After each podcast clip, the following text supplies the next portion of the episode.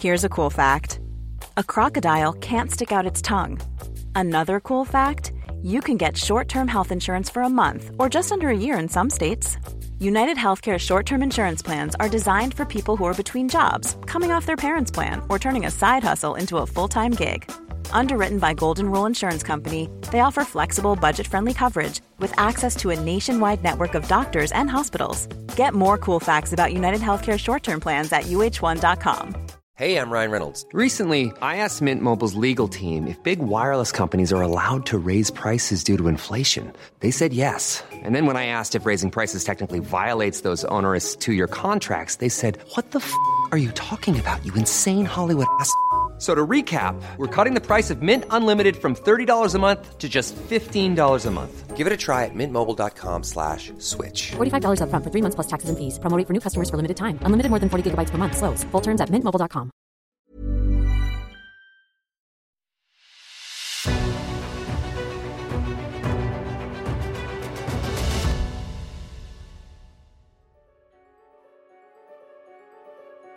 It's The Ancients on History Hit.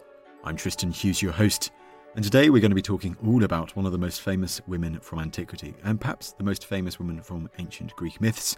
It's about time we talked about myths, about the Trojan War, about the figure of Helen, Helen of Troy, the face that launched a thousand ships.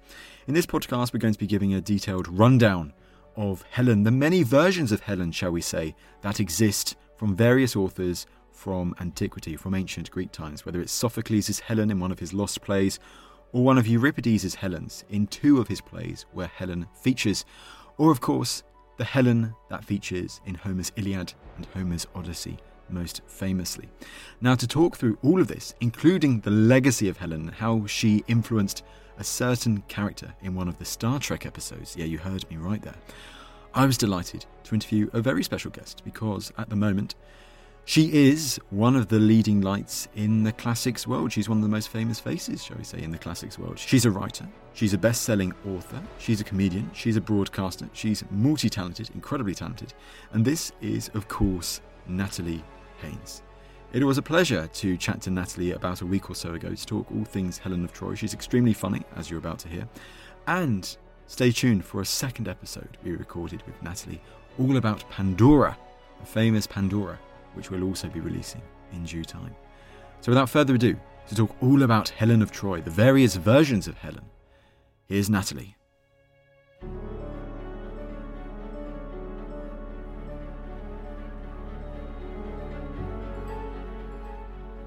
Natalie, thank you so much for taking the time to come on the podcast today. My pleasure. Now, Helen of Troy, first of all, the face that launched a thousand ships, but almost everything about Helen of Troy, should we say, is there are multiple versions, they can be debated. The question I get asked almost more than anything else is but what's the real version of the myth, or what's the original version of the myth? And Helen, as much as anyone and more than most. And the answer is, of course, there isn't one. Sorry to, you know, spoil everything and smash it all up, but there isn't an original version. There is only ever the earliest version that we know about. And the likelihood of that being the earliest version there is pretty well zero because almost always they're drawing on earlier traditions, sometimes from whole other myth cycles and other cultures, and sometimes it's just the earliest version that survives to us. That's just the version that we have. And so I suppose it's the equivalent of I don't know, imagine if you lived thousands of years in the future and the earliest version of I don't know, the King Arthur story was the musical Camelot, you'd be like, okay, so originally it's a musical. No, originally it is not a musical. Well, at least I assume it's not, a, but you know, at least not staged in a sort of Broadway kind of style. But that would be the earliest version that you had, and so, and that's what happens with Helen. The version of her that we see in Homer, in the Iliad and the Odyssey, which are our two earliest texts to survive, they're not even particularly in agreement with one another, quite aside from anything else. But the version that we see in the Iliad is probably the closest to the version that people now know, I think, which is that she has eloped with Paris. She's daughter of Zeus. She is from the Peloponnese, southern Greece. She has a sister, Clytemnestra, who marries Agamemnon. She, Helen, marries Agamemnon's brother, Menelaus. A handsome man comes to visit Paris from Troy and she elopes with him. In some versions of the story, she's kidnapped by him, and they go to Troy, and the Greeks mass under armies commanded by Agamemnon, Menelaus' brother, to get his wife back. And she is therefore always derided as this sort of terrible adulteress. She's responsible for all these Greeks and Trojans dying, and so on and so on. But at least as old as Homer, at least the 8th century BCE, is a counter tradition in which Helen doesn't go to Troy. She's never Helen of Troy, she's Helen of Egypt. And so she elopes with or is taken by Paris. And then they stop off in Egypt on the way to Troy, and she stays there. And she lives in the palace of Proteus, who can change shape, hence Protean, who is famously chaste. Chaste TE, not chaste ED. Not, this is not a Benny Hill scenario. And so she has this completely blameless decade, but the gods send an eidolon, an image of Helen, to Troy instead. So it's made of air. It looks exactly like her. The war is conducted in the exact same way. Her name is still derided as being an adulteress because what looks like Helen is there. And when at the end of the war the Greeks finally get literally get their hands on her, she disappears into the air that she was made of. It is the most extraordinary metaphor for the futility of war that you could ever hope to find. And that version of the story is just lost. I mean, it, there's no reason for it to have been abandoned. The Euripides play Helen follows that tradition. It opens with Helen speaking on the banks of the Nile, just in case anyone were in any doubt. Are you sure it's Egypt? I don't know. it's like, could someone check what river is river this? Here. Yeah, yeah, yeah. And so, you know, why that version I've seen staged once, I think. The version translated by Frank McGuinness that was on at the Globe, which I'm going to say is five years ago and definitely is probably closer to 10 or longer. I'm hopeless at modern time. But that version doesn't appeal to us in the same way. We like the idea of her being a sort of a terrible adulteress who we can pile blame onto. And we do see that version of her in, in the Iliad. But the version of her that's in the Odyssey, when Telemachus goes looking, uh, Telemachus is the son of Odysseus, and after his father has been missing for 20 years, he goes looking for him because, you know, 10 years for a war, 10 years coming home. Everybody else got home 10 years ago.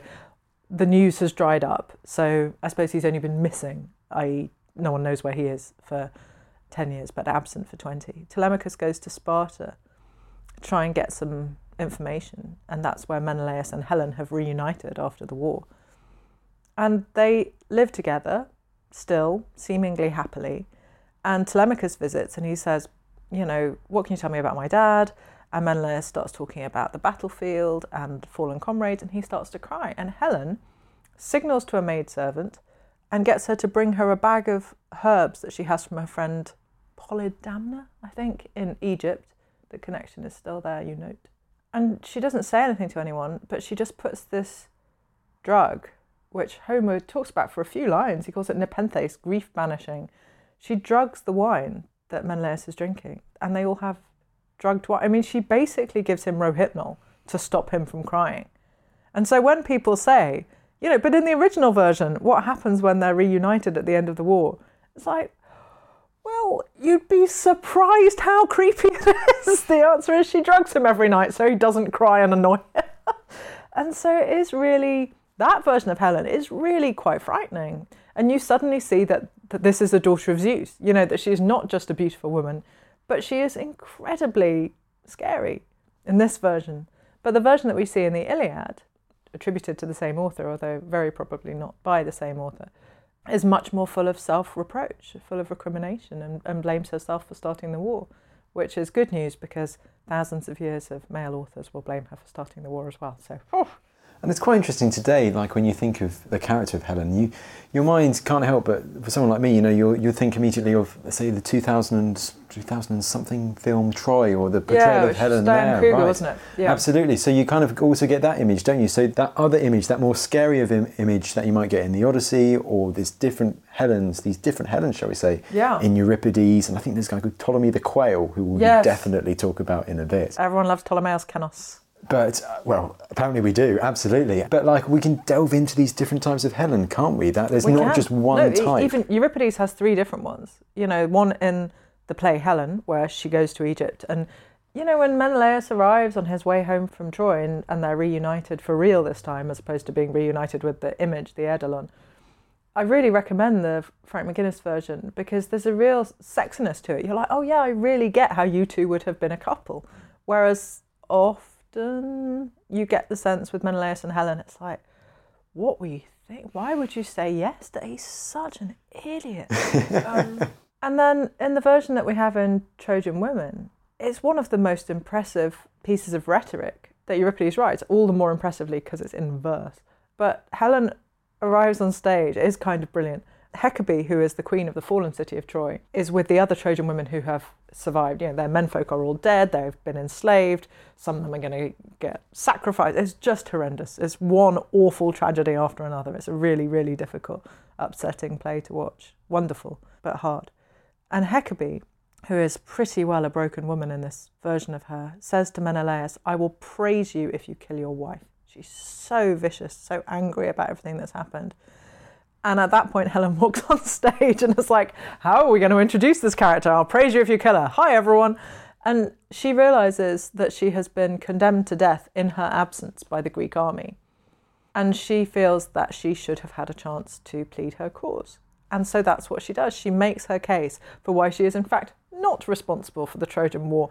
And it's an absolute masterpiece. You know, she's it's why does everyone say it's her fault? Why is it never Paris's fault? And if it's going to be Paris's fault, how come it's not Hecabe's fault? She's Paris's mother, and they had a prophecy when Paris was born. In fact, I think just before he was born, that he was going to be, she would give birth to a flaming torch, a firebrand that would destroy the city. So why didn't they kill him as a baby? Now, I do see from a modern audience, why didn't you kill your child? May not seem like the strongest argument, but this is a sort of greater instance of uh, elective infanticide, let's say, in Greek myth than we might expect to find in any civilized society.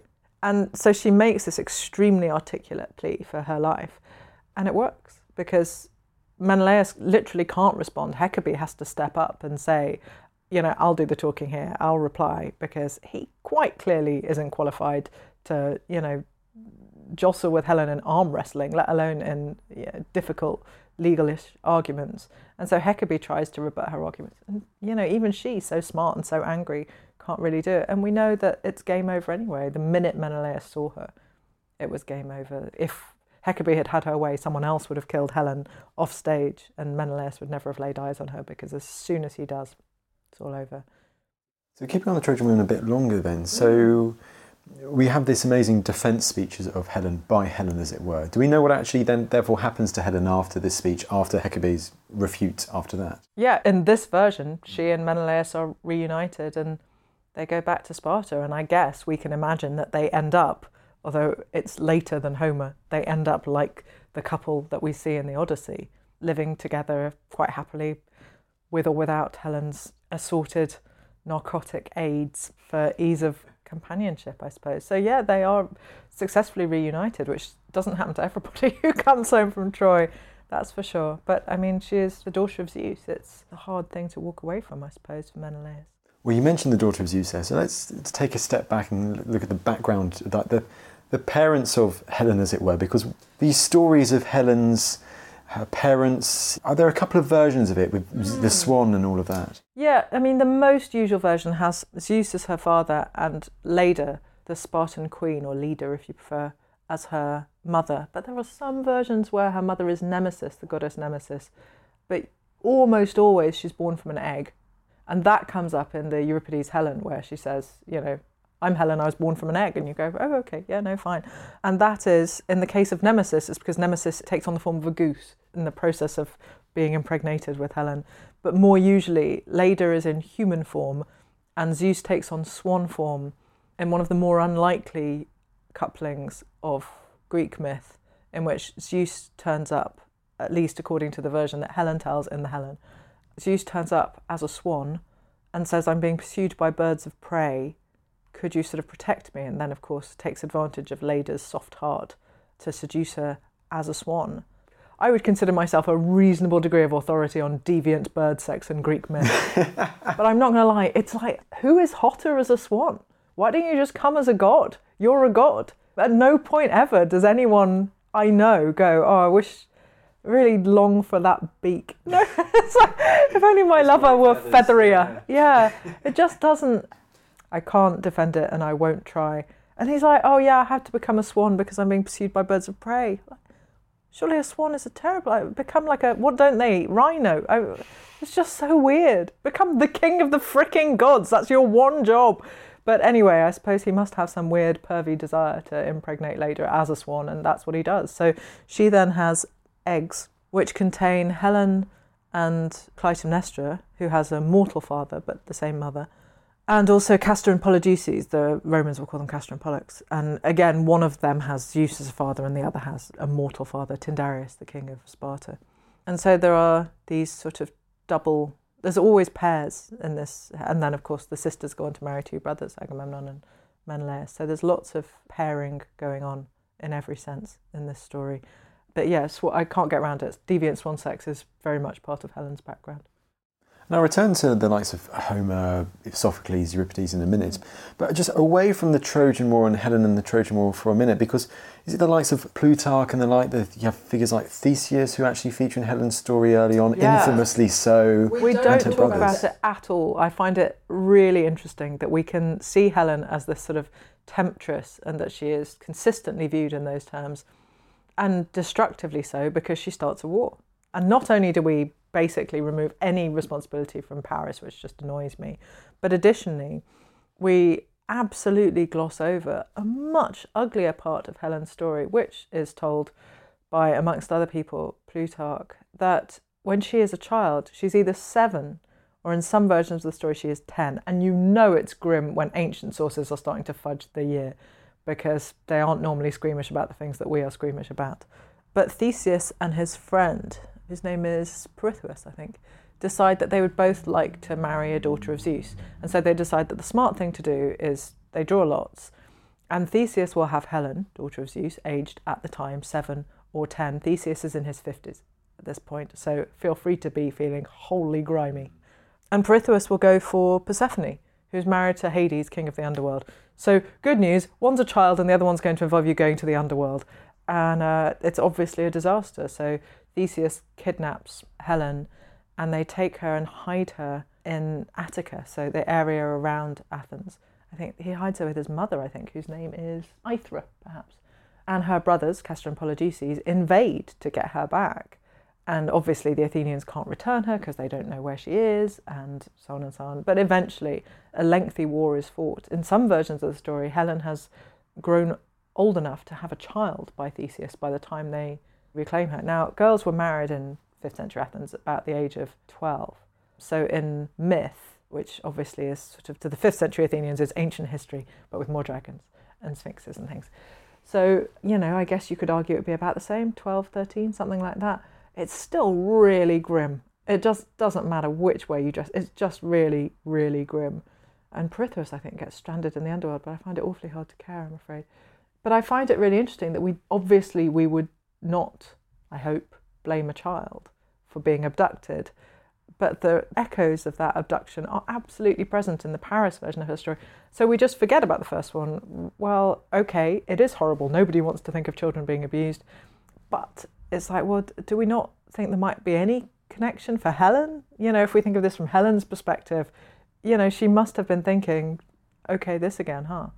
You know, I'm responsible for a big war with thousands of men dying again, am I? Uh, you know, so first time seven or ten, and second time a little older. But yeah, it's I find it really interesting that we we just don't look at that part of the story. And of course, when you hear the story of Theseus, we absolutely never hear about him as a middle-aged No. sex pest. Yeah, absolutely. Um, we never think of him as you know what he undeniably is, which is at least according to the versions of the story that we have. And I should say this is not an anachronistic way of describing him because Plutarch does. He is a serial rapist and killer of women. He is a serial killer of wives and other sexual partners. He's really horrible, and we're all like, oh, Theseus and his incredible guile finding his way through the maze, and you're like, mm-hmm, yep.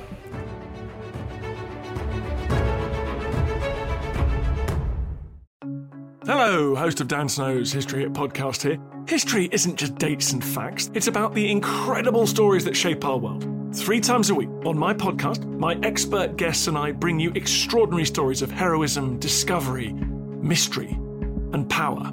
Expect tales of lost tombs, daring escapes, power hungry rulers, and those determined to bring them all down. If you're a history lover or just looking for a good tale, you'll want to check out Dan Snow's History Hit, wherever you get your podcasts.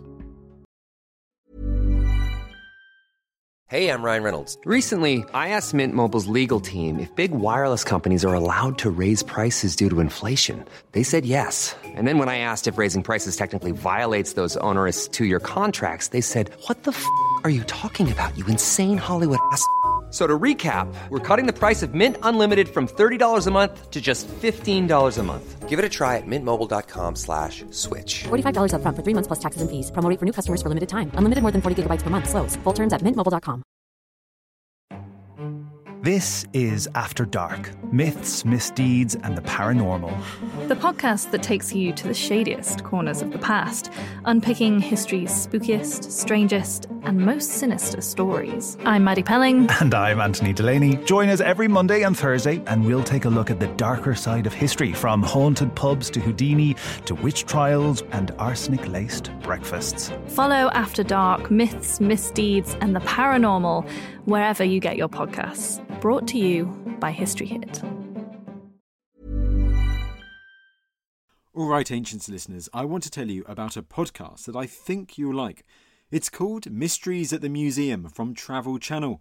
It's narrated by my fellow History Hit podcast host Don Wildman and is direct audio from the hit TV show Mysteries at the Museum. Now, on Mysteries at the Museum, Don travels across the US to find the objects that tell shocking stories of American history. You'll hear about the portrait linked to the first bank robbery in American history and about the failed invention from World War II that became one of the most popular toys for kids. What I love about this podcast is that it's a deep dive into specific objects, revealing the amazing stories they can tell about a person, about a place, or a time in history. It's the detail and laser focus that really resonates with me. Listen to Mysteries at the Museum wherever you get your podcasts.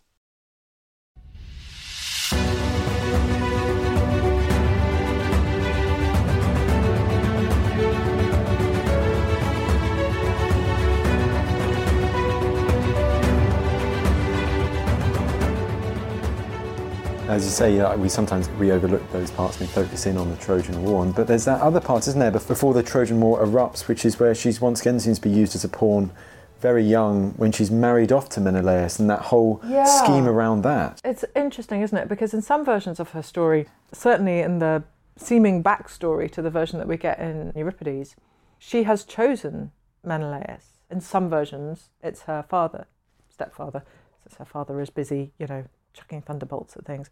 But Tyndareus chooses. So Helen is the most beautiful girl in all the world, and also, you know, the daughter of Zeus. And so every man in Greece wants to marry her because with her comes status and also she's very beautiful. And so they all pitch up to, or in some versions they stay and send messages, but it's more fun when they all turn up. And it's Odysseus who steps back from the contest of whatever kind it's going to be. He sees her cousin, who he would rather marry, the daughter of Icarius, Penelope. And so he offers up a suggestion, which is that it would be better because it's very obvious that if everybody wants to marry Helen, the absolute best case scenario is that only one person can be happy and everyone else will be miserable. And then they might be, you know, miserable and heavily armed. And so Odysseus suggests that you can only be in the running to marry Helen if you swear a pledge. And so all the potential suitors for Helen have to promise that if she is then removed from her husband, who either she or Tyndareus has chosen, that they will all together go and get her back. And as always with Odysseus's plans, it's almost great. It's like, okay, this is good. So if she won't get abducted again. I imagine she would like that. In versions of the story where she has chosen her husband, much as I disagree with her choice, I respect it. So it's like, okay, so she's with Menelaus, she's safe there, nobody, and it's all great, except for the fact that she's abducted by someone who's not Greek and didn't sign the sign up to the pledge. It's like, oh, so yeah, it's. Uh, I mean, it's sort of archetypally Odysseus, really, that he's he's focusing entirely on the Greeks and not on anyone else. And yes, it's nearly a good idea, but it, in the way that it isn't a good idea, it inadvertently causes the death of countless men. If Theseus is the most dangerous man to know as a woman in Greek myth, Odysseus is really. Don't be an Ithacan. And if you are an Ithacan, run. Run the other way. He kills every single Ithacan by cat-candidness on the way back from Troy to Ithaca at the end of the war. He is the only Ithacan who returns. All the others, not so much. Some of them get eaten either by Cyclops or by Charybdis or by Scylla mm. or by the Laestrygonians. Some of them get drowned. I guess that could also be Charybdis because whirlpool had sort of say, does she eat them, swallow them, drown them? I mean, sort of all of the above.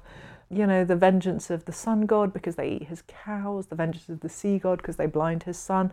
Don't get anywhere near him. Don't go on a holiday with Odysseus. No, and don't be in his house when he comes home from holiday because then he slaughters all the suitors who've been trying to marry his wife. The man is just pure toxic. Insane. Oh yeah. my god. Men, avoid him. He is dangerous to you. Well, you mentioned there, of course, and we mentioned it earlier, you know, that other key parts, the Helen story, you know, she goes to Troy with Yeah. Paris after Paris has gone to Sparta with Menelaus. Yeah. But sometimes that's, you know, that's portrayed, you know, Helen's fault once again, as you say, but there's divine help in that, isn't it? The whole source of that is Paris and these three goddesses and Right, this judgment and all of that. Yeah, it never fails to entertain me that it's a story in which every single character is female apart from Paris, and so it's always called The Judgment of Paris. I have a question. it's in three parts. So, yeah, the contest happens because the goddess Eris, strife or discord, throws takes a golden apple on which are inscribed the words Ter Callister for the most beautiful woman. It's obviously a gorgeous kind of bauble or trinket, and she tosses it amongst the goddesses at the wedding of Thetis and Peleus, parents of Achilles. I mean, they're obviously not the day they get married. I'm not suggesting they had a shotgun wedding. They will go on to become the parents of Achilles at some later point. So she tosses this apple amongst the goddesses, and three of them claim it Athene, Aphrodite, and Hera. And they all want to own it. And nobody can decide who should have it, or nobody will decide who should have it, because picking a fight with any of those goddesses is absolutely, well, as the Trojans will see, is a disastrous idea.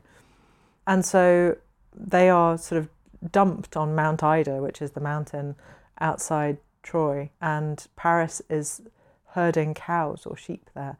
And so he is chosen to be the judge between them. And they all try bribing him. So Hera offers him kingdoms if he'll give it to her. Athene offers him prowess in war so he can maintain his kingdoms because not much point having one if you can't keep it. And Aphrodite famously offers him the most beautiful woman there is, and that's Helen. And the fact that she's married doesn't seem to enter Aphrodite's equation at all. But the gods and goddesses in Homer and later in Euripides are incredibly, they're like toddlers, they're pure id, really, with no sort of holds on their behaviour at all. They'll just, you know, take what they want. She wants the apple, so you can have Helen. And it's like, "Mm, I have a question. Too late. So. She's no role in it whatsoever, absolutely, as you mentioned, yeah. Well, certainly in the Iliad, Helen, I mean, we see it in action. She blames herself for the war, but we see her try to not be with Paris in book three of the Iliad. Paris and Menelaus fight a duel, which is, as so many duels are in the Iliad, both unsatisfying and incomplete. And Menelaus almost has Paris. He's sort of holding onto the chin strap of his helmet or hat. He has like a cap. And Aphrodite, not wanting her, you know, favourite handsome young man to choke, sort of spirits him off the battlefield and deposits him back in Troy. And Helen is really unkeen to go anywhere near him, partly because, you know, she's not particularly hot for him because he's bad at fighting. And it's like, well, that isn't the sexiest thing about a man in a war in this context. I can completely understand that. And she says, I don't want to go to him. And obviously, go to him is being used as a, a euphemism here. It's doing quite a lot of heavy lifting. And Aphrodite tells her that she has to. You know, she sort of outright threatens her and says, basically, you've been my favourite up to now. Do what I say, or you won't be my favourite anymore. And you realise that this version of Helen is has no free will at all. You know, she's basically like an organic robot. So she has to do. You have to do what Aphrodite tells you. When I wrote about this scene in Ships, I created like a horrible noise that you know was sort of like a buzzing in her ears that just wouldn't quit if you mm. try to not do what a god or goddess tells you to do. I wanted this sense of it being like a physical torment to try and resist it because I couldn't think of a better way of explaining it really. Because how else do we explain the notion of having no free will at all? So, what do we know, therefore, about her relationship in that version, therefore, with other prominent Trojans, for instance, like with Hector? Is it quite? Is it a bit different? Is it a bit better? Affectionate. Yeah, it's really nice actually, her relationship with Hector. We can see it in book six of the Iliad when Hector comes off the battlefield and goes into the city. He's looking for, well, first he's looking for his mother to say they need to sacrifice to Athene because he's been told by his brother Helenus that they need to make a sacrifice to the goddess. Won't work, spoiler alert, won't win her over. Still smarting about that lost apple. Not that Homer mentions the lost apple, I should add. And then he's looking for Andromache for his wife, but he sort of bumps into Helen on the way. And they have a really nice exchange. And it's not at all flirty, you know, it's just like brother and sister. And, and I suppose they're brother in law and sister in law, aren't they? But it's really affectionate. And when he, spoiler, dies and they hold his funeral in the very last bit of book 24 of the Iliad, Helen speaks at that funeral and she says, We might see it as being a bit, I don't know, self absorbed, I suppose. I think at a funeral now we would expect people to talk about the dead person, and people do. There are three, four speakers at uh, Hector's funeral. And Andromache, his widow, has spoken about him, and you know his parents will. But Helen talks about not about his prowess on the battlefield, but about how kind he was to her. So it sort of gives us a sense of Hector as a, a rounded man rather than just as a warrior. We already know he was a brilliant warrior. We've seen it over you know 22 books before he's killed. So by the time we get to book 24, it's like, well, what have we lost? And the answer is that Andromache has lost a husband, that Hecabe and Priam have lost a son. And it may seem quite casual that Helen's lost a sort of friend and brother in law, but they're obviously words right from the heart. And again, I think it's interesting because we get a sense that she's not particularly popular in Troy. You know, that there is a, a movement among the Trojans to give her back so that the war might be over. And she talks in her funeral oration, she talks about Hector being kind to her when, you know, other people weren't always. And you think, oh, that's, we don't think of her as being this sort of unpopular character who has to tolerate being kind of frozen out by all her sisters and sisters in law, but that's what she is. Was it incredibly refreshing, therefore, when writing the book, you know, A Thousand Ships, you know, mm. from the women's perspective, to be able to include that side of, of Helen, even in the Homer version of the Iliad, where you can bring to the fore that no, she's not just this hated person all the time. There is so much more to this character that we can talk about. Yeah, it was lovely actually. I didn't give her a chapter. I tried really hard to, and I thought in the end I couldn't bring myself to do it because Calliope, the muse of the book, muse of epic poetry, was just so cross whenever I tried. She was always, you know, and in the end, I think what was going to be Helen's chapter, I cut back. I wanted to do the Odyssey bit where it's like you can't just casually throw in abusive drug dosing, even in a novel. It's just too. It felt anachronistic, even though it's in Homer. It just felt like it was from the wrong time and in the wrong place. So I let her have some good moments in the Trojan women scenes, and it seemed like the right way to do it. We've kind of mentioned about those various other versions of Helen that we have from antiquity. You mentioned mm-hmm. Euripides' Trojan women and the Helen. A couple of other figures, though, to talk about who do talk about Helen's story as well and have different versions of Helen.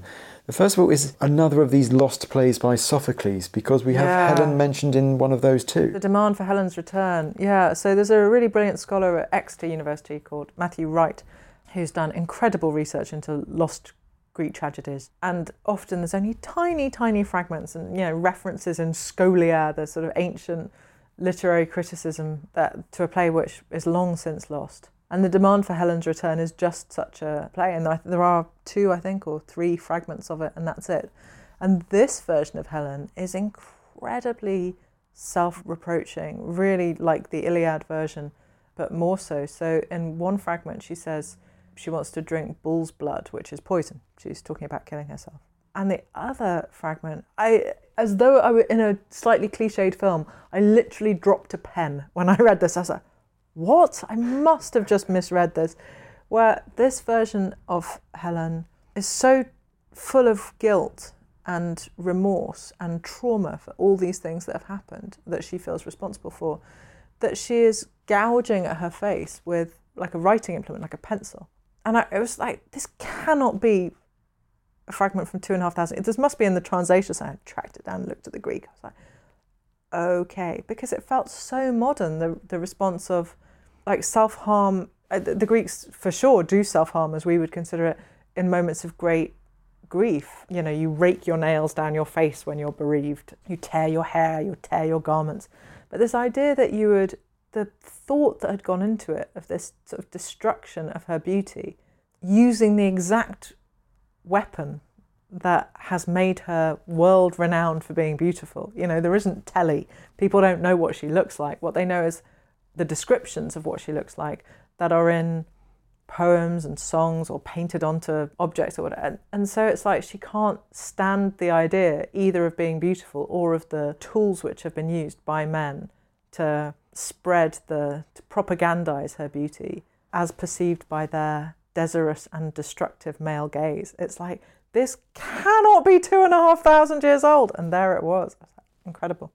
It's so interesting to have a different version, as you say, and you kind of hinted at it there. I mean, like even in, I'm guessing in like ancient Greece as well, over 2,500 years ago, you know, at the time of Sophocles and the like, there would have been lots of vessels with figurative decoration, depictions of Helen shown everywhere, I'm presuming. I mean, Helen is really interesting to track through time because our idea, I think you maybe get it to a slightly lesser degree with Cleopatra, but the version of Helen that you see absolutely 100% reflects the ideals of beauty of the time in which that Helen is created.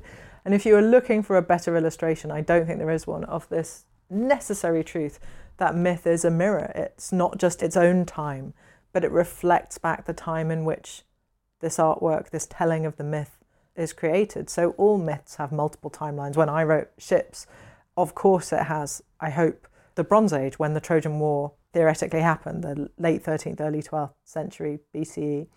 But then also there's the timeline of Homer, so late 8th, probably early 7th century BCE, the timeline of all those Euripides plays, 5th century, late-ish 5th century BCE, the timeline in the Penelope letters of Ovid, of Ovid's Heroides, mm. on, on which they heavily drew slash I stole.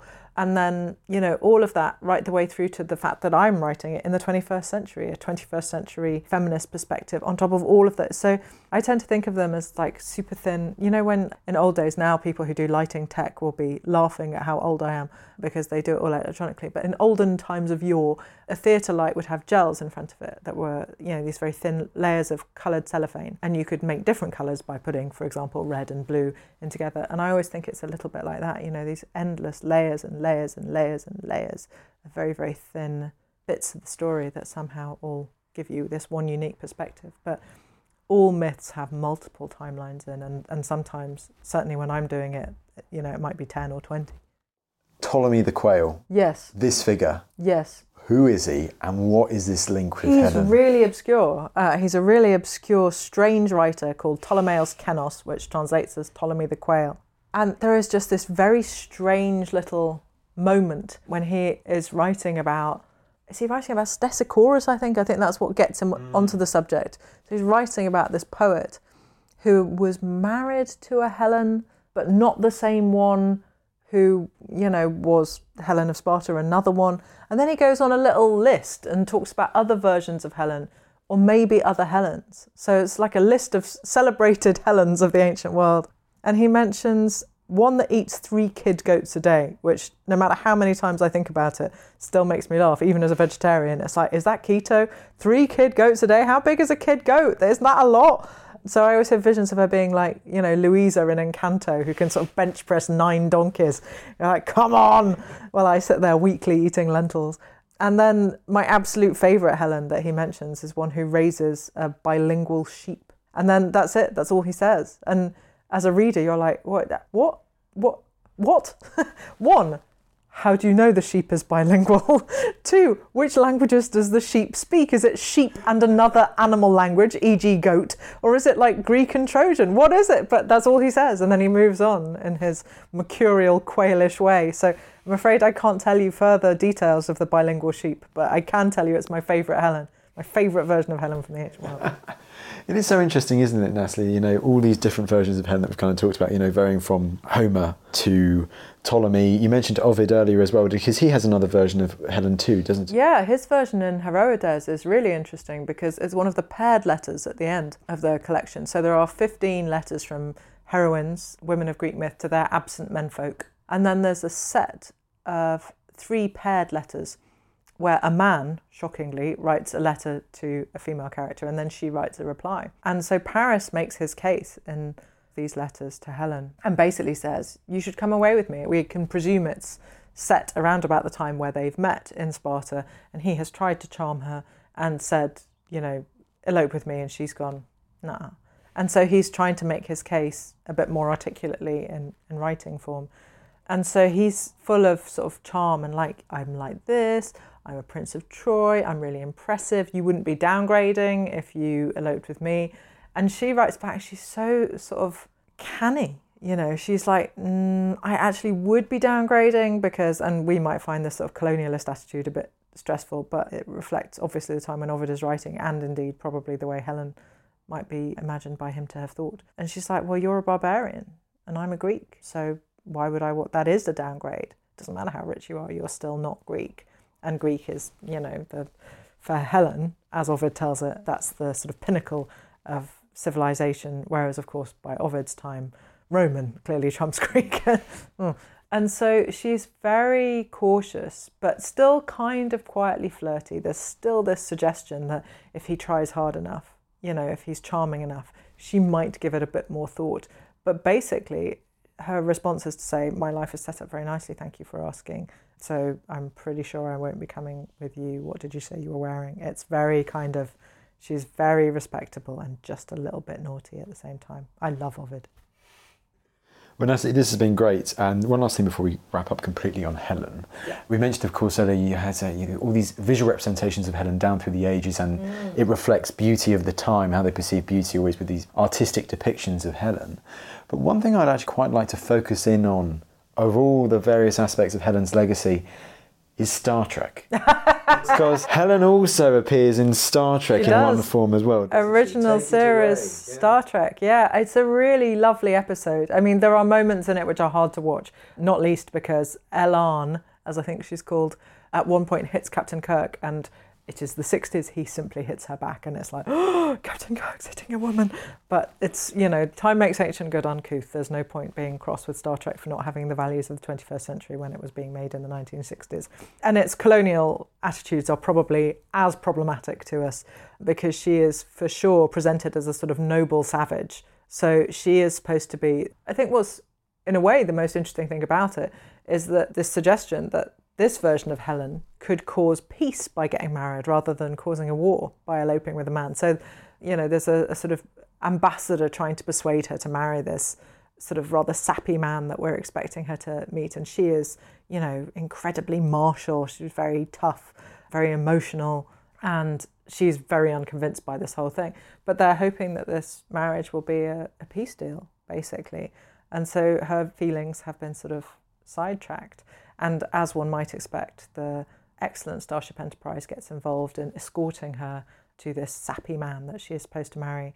But no fool, she, of course, on seeing Captain Kirk, she, you know, is furious because everyone's involved in, you know, essentially a sort of quasi consensual kidnapping since she doesn't want to do it, even if she's agreed to do it. But of course, she falls for Captain Kirk. And then the great tragedy is that if you see her cry, you will be in love with her and her slave forever. And Captain Kirk does see her cry, and we're like, oh, he's never going to be free. But it turns out that he is going to be free because his great love, of course, was the Enterprise all along. It's so lovely. It's interesting, you know, these various depictions of Helen or Helen-like figures, mm. you know, even into the TV and media age. And it's, I mean, surely, you know, in the years, in the decades, maybe in the centuries to come, the figure of Helen should still be around us in various forms. Is it important just to, so. to show off that, you know, there were various types of Helen in antiquity and there will be various types of Helen in the years to come too. Absolutely. I mean, I, I think that's exactly right. And when we look at any version of Helen from any time in history, you know, a pre Raphaelite painting of Helen versus, you know, the sort of ghost version of her that we sort of see in Marlowe's Faustus. And it's like, oh, okay, so she's sort of a dream there. She doesn't speak at all. And you compare that with this incredibly articulate version in Euripides. And then, yes, this sort of slightly queasy making version of her that we get in Star Trek, which has this sort of heavily colonialized overtones. It's like, well, who knows which version will, will arise? You know, our ideals of beauty have changed literally beyond recognition, I think. I, you see it more maybe with Cleopatra, where people are so baffled by the idea that this woman who doesn't have a sort of modern idea of sort of tiny nose, you know, giant Disney princess eyes, you know, how is she considered this incredibly beautiful woman? Well, and it's like it's almost as if these things are culturally specific. like, oh, I don't know, it's a thought, isn't it? So, yeah, I think there are so many Helens to come. It's impossible not to look forward to them. A little bit. Absolutely. Exciting indeed. I mean, Natalie, as mentioned, this has been great. Last but certainly not least, your book, we can even mention your books Yeah. about Helen and various other women from the Trojan War and from Greek myths, they're called. Mm. So, A Thousand Ships is the novel, which has Helen in. It tells the story of the Trojan War from the perspectives of not all, but a lot of the women involved in it the Trojan women, the Greek women, the goddesses who caused the whole thing in the first place. And then I wrote a book called Pandora's Jar, which is non-fiction book about Greek myth. So Helen is a chapter in there too. So you can get all the mad versions of Helen, or at least a goodish number of mad versions of Helen from her chapter in that. Absolutely, that's what we want to hear. And just gives me to say, Natalie, thank you so much for taking the time to come on the podcast today. Pleasure. Well, there you go. There was Natalie Haynes talking all about Helen of Troy, the many versions of Helen of Troy in antiquity, and a bit on her legacy too. I hope you enjoyed the episode. Now, if you're looking for more Ancients content and can't wait until Sunday when our next episode will be released, then why not subscribe to our weekly Ancients newsletter? We release the newsletter every Thursday and it includes a bit of a blurb written by myself all about what's been happening in the ancient history hit world that week, what Team Ancient History Hit have been doing, what Team Ancients have been doing, and so much more. Sunday's episode, let me remind you, is the second in our special mini series of episodes all about the events surrounding the 15th of March 44 BC in Rome when Julius Caesar was assassinated. This week, we're going to be focusing in on one of the most famous, or shall we say infamous, assassins of Julius Caesar. I've listened to an edited version of the podcast now. It's sounding brilliant. We've got a fantastic guest returning, and you're going to absolutely love it. You have my word. In the meantime, one other thing from me if you'd be kind enough to leave us a lovely rating on either Spotify or Apple Podcasts, that would be greatly appreciated too, as we continue to spread the ancients' love further and further afield. But that's all from me for now, and I will see you in the next episode.